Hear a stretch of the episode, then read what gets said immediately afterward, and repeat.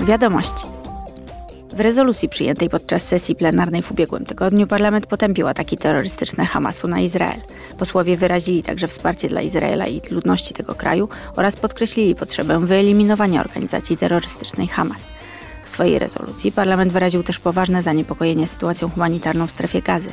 Eurodeputowani zaapelowali do społeczności międzynarodowej o dalszą pomoc humanitarną dla ludności cywilnej w tym obszarze oraz o jeszcze większe wsparcie finansowe na ten cel. Podkreślili też, że nie należy utożsamiać grupy terrorystycznej Hamas z narodem palestyńskim. W innej rezolucji parlament wezwał z kolei Serbię i Kosowo do złagodzenia napięć w północnym Kosowie. Posłowie potępili atak terrorystyczny, do którego doszło pod koniec września we wsi Bańska, gdzie serbskie bojówki paramilitarne zaatakowały kosowskich policjantów.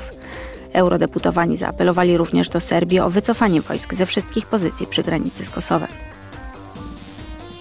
Dziś odbędzie się wysłuchanie Komisji Spraw Zagranicznych i Podkomisji Bezpieczeństwa i Obrony na temat sytuacji w Syrii 12 lat po rewolucji oraz status quo dynamiki działań Unii i perspektyw w tym zakresie. Uczestnicy wysłuchania omówią polityczne, społeczne i gospodarcze skutki trwającego konfliktu. Tematem rozmów eurodeputowanych i ekspertów będzie również sytuacja geopolityczna w regionie w kontekście nowych wydarzeń, które mają wpływ na działalność międzynarodowych i regionalnych podmiotów, takich jak Iran, Rosja, Turcja czy Stany Zjednoczone.